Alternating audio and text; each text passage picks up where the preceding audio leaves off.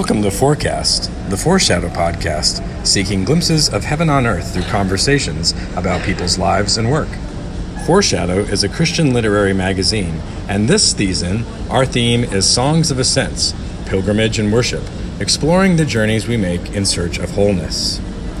I'm Will, and today I am with my good friends Mitchell Ebbett and Eric Ty, both residents of the Los Angeles area, where I happen to be also, and am conducting this interview uh, in person in a sort of public space. So you'll hear some natural ambiance in the background during our conversation today, but hopefully that adds a, a new wrinkle and a fun dimension to interviews that are usually conducted uh, through Zoom or in person in quiet spaces. So we'll see how this goes, but definitely looking forward to today's conversation. So, without further ado, I'm going to let my pals here uh, tell you a little bit more about where they are in the world right now, what they're doing, and any other sort of interesting tidbit, maybe nostalgic or contemporary, that they'd like to share about their uh, their experiences. So, uh, Mitch, and, and actually, as a quick uh, preface, it's Mitchell and Ebbett now. Yep. Uh, that's right. Got to get the, the last name straight. But Mitch, why don't you go first? Tell us a little about where you are, what you're doing, things like this. So uh, I went to Fuller with Will. This is how we're acquainted, and uh, did my MDiv and uh, was serving as a worship pastor for a little while. Uh, and then kind of went through some. There were some personal things where being a pastor didn't seem like the right place to be. So uh, kind of leaned on uh, technical skills and was doing audio engineering for a good couple of years. And most recently, though, been a stay-at-home dad. That's right. Uh, that has been the latest exciting journey. Um, and yeah, my daughter's uh, almost two and kind of looking at the next thing. Cool. Cool. Awesome. Eric, how about you? What, what's going on? Where you been? What's going on lately as you continue to chew the delicious boba that we are uh, consuming as we uh, uh, have this interview? Very chewy. Go. So, uh, yeah, I'm, I'm a full time artist, and that's what I do. I Do little things here or there. I am uh, trying to claim my my my photography skills as a in an occupation. Nice. Um, yeah, so that's kind of a thing. It's an on. It's always going to be an ongoing thing, um, and I, I, think that kind of leads well into this conversation about um, journeying. Yeah about being a pilgrim, um, being a photographer, basically documenting um, your journey, I guess. Um, just being present and well, yours and others people's journeys, yeah, right? Yeah, you're right. Um, generally your own, but um, yeah, I feel like anyone anyone can can experience things in their own way despite like walking together side by side. Like you could you'll see things very differently. Oh perspective and, yeah. um, yeah. So that's that's kind of cool. Um, and i think like i'm sure you'll lead into it but as creators like making things like i think a lot of end destinations have been historically cathedrals which yeah. are generally um, you know places that people want to pilgrimage towards like even as musicians, you know, there sure. are, there are cities that lead people to um, uh, the events, festivals. Like Mitchell's a sound guy, and um, you creating like event spaces for people to go to, like right. Burning Man, just to place us. Yeah, yeah, recently, right. yeah, um, yeah, yeah. Um, in time, like that was a, a, huge thing that led people, and you you may or may not even experience the thing that you went there for. Right. You might end up being in a mud, mud pit. It's possible. you never know. Yeah. But um, No. such is life. yeah, definitely interesting. So yeah, if, if it's not clear now, and like I said in the intro, and like uh, we've alluded to, the three of us all met um, kind of through Fuller. I don't know that Eric, you were a student exactly at the time that I started. I think you might have just been finishing or finished. Mitch, I think you were sort of in finishing and then yeah, then, took my time. and then breaking and then coming back. And so but we all interfaced and interacted through Fuller's Chapel. Uh, but I, uh, obviously obviously at some point all of us felt compelled to go there. So real quick uh, both of you will go Eric first this time. What was the thing that compelled you to embark upon the journey toward seminary uh, in, in in light of what you do or in spite of what you do what was What was uh, what was it about needing to go to a destination and a place, literally like Fuller, that that, that is space, such as you were suggesting? It is it is not just like I mean, in some ways it is now a nebulous sort of online thing, but like it is literally like you came back to that place to do a thing that was uh, formational or whatever. T- talk a little bit about that. Why did you? What what motivated it, and why did you do it, and what did you find when you got there? Yeah, I think I had already determined that I would be a full time artist prior to going to, to seminary. So I was kind of thinking about doing an MFA or just going to seminary only because I wanted to think theologically about the art that I made. Okay. And um, I didn't think that that would be something that I would find at an MFA, in any MFA program that I knew of. Um, in undergrad, I did, they, I went to a pretty liberal, I mean, I guess most art schools are fairly liberal in, in terms of like how they think about spirituality. Um, but I am, um, you know, I don't know about today, but a self-proclaimed Christian identifying individual, Uh-huh. and um, I don't know. I, and I, while I, I understand that that has a lot to do with spirit, human spirituality, it just it wasn't quite what I was looking for at the time. But Fuller seemed to have an emphasis and program um, revolving around theology and arts. Um, and so that's that's what led me there. And Okay. It, it didn't really end up being what I had hoped or imagined, but it, it definitely was more than I had anticipated as well, all at the same time. Yeah. Um, and I, I felt like actually my, my degree program started after I graduated. Interesting. Um, yeah. Interesting. I'd love to circle back to that. Yeah. But Mitch, why don't you talk a little bit about the same? Yeah, sure. So my journey, I was uh, a philosophy major in undergrad. I didn't really know what I was going to do with that, but I felt uh, a pretty strong call that that was the right fit for me. That was the right place for me. Um, and I worked in tech for just a few years after college, and um, was kind of working through where I wanted to go. Um, and I just felt a strong call to go to seminary. It really was kind of as simple as that where uh, I was considering all sorts of other options, but that um, just kept coming back to that as where I was supposed to be, and I wasn't quite sure why. Um, there were kind of two paths I had in mind when I started.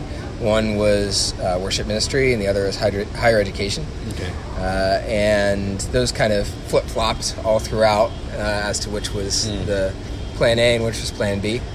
Um, but those were those were just kind of ideas. I think the, the thing that I felt most com- most confident about was that I was supposed to be at seminary next, and Fuller was the place uh, that that stood out because it was a place that was evangelical, which I identified as at the time. I guess I still.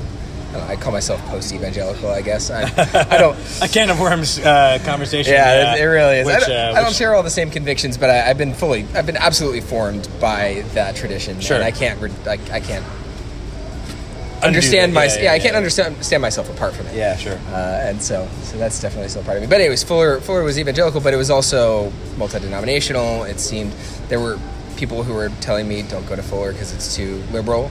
There were also Yeah. some people telling me don't go to Fuller because it's too conservative. I liked that, so that that was how I how I ended up. I think it faithfully Fuller. delivers on that in some Yeah, ways, yeah, I think so. I think so. And so, while you're there, and in your experiences there, did, did post arrival, you know, and and planning for this journey or anticipating this journey, getting there, uh, what, what what was that experience like? Was it did you feel fulfilled? Did it did it change? Did your experiences uh, were they departures from your expectations, or how did that work?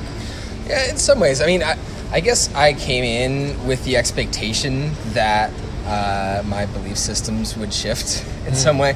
So I, I know a lot of people who who went to seminary and they got like rocked, and I guess I did too. But I was ready for it in a sense. I was like, that's what I was there for. Okay. So it didn't uh, it didn't hurt. That's an interesting concept that I hope we kind of sort of take note of, and maybe we'll come back to a little bit later too. That part of arrival or part of embarking on a pilgrimage to a, a place of pilgrimage, one of these destinations, is to have some sort of encounter that it's transformative. Yeah. I yeah. mean, it's uh, and probably uh, maybe not combative, but probably uh, something that's transformative and and that you might be changed having had that encounter. Yeah. Uh, but if you go into it without the expectation that you're going to be changed, then it could become combative. Absolutely, I suppose so. I, I, I can't think of instances where you go on pilgrimage to to to be more affirmed in the thing that you already think or believe. I think a lot of people do. I suppose they do. Yeah, I suppose they do. And uh, you know, and that's again maybe a can of worms conversation for another time. Well, I wanted to ask one more big question, sort of to the both of you, and it's sort of a it piggybacks nicely on on where we just were. Um, and I guess we can go in reverse order again. So, Mitch, we can start with you, and that's um, kind of moving forward then from that experience, because again, for uh, the lot of us, this experience now at least started many years ago uh, and has finished in whatever it finished, and for us at, at different times. But um, uh, in uh, as a result of whatever you expected at the front end, then what you experienced there, moving forward from there as a springboard, or after coming to such a pinnacle of sort of like such a, a, a profound destination that is seminary or that education or that experience, what what sort of motivated you to go forward? And what sort of expectations or what sorts of pilgrimages or journeys do you entertain or are you inspired to, to take now uh, because of the ways that you now have rethought about what that even is or or uh, are, are inclined toward. I imagine, like you said, your your life was you you came with the expectation that you would learn new things and be transformed or, or have a different uh, understanding of things coming at, out of that experience.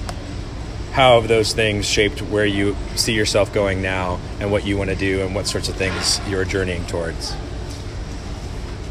Yeah, I, I, guess when I came into seminary and, and, throughout most of seminary, I saw myself as in one form or another, I was hoping to become a guide of some sort, maybe a leader in uh, the movement of the church towards what it's becoming. That's really vague, but you know, uh, th- there there is a lot of change happening in, in the religious landscape in America in particular and all over the world. And uh, I saw myself as maybe somebody who could be positioned to, to help guide the church into a better better form of itself or a better version of itself.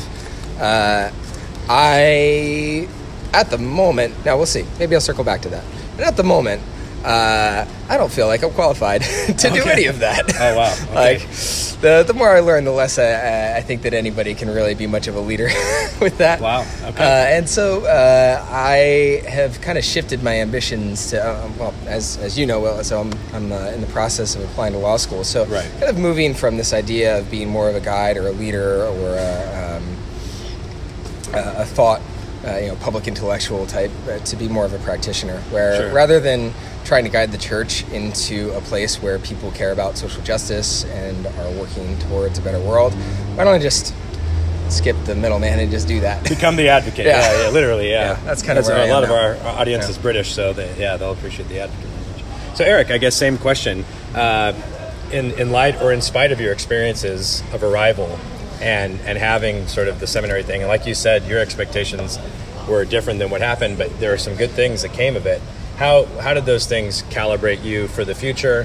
Where did you end up sort of going as a springboard from uh, seminary, and or where do you see yourself? What kind of journeys do you think are worth taking on, or what does pilgrimage look like to you now, moving forward from such a, an experience where it was uh, where you had been so intentional about coming to a place and and experiencing that place? Hmm. I'm not sure how I'm going to respond to this question in a very clear and concise. That's all right. Way. However, but, however makes sense to you.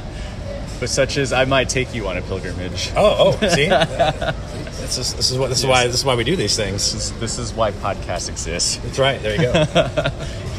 the only the only definite end is when you hit that stop button. Yeah, yeah, that's it. That's it. There you go.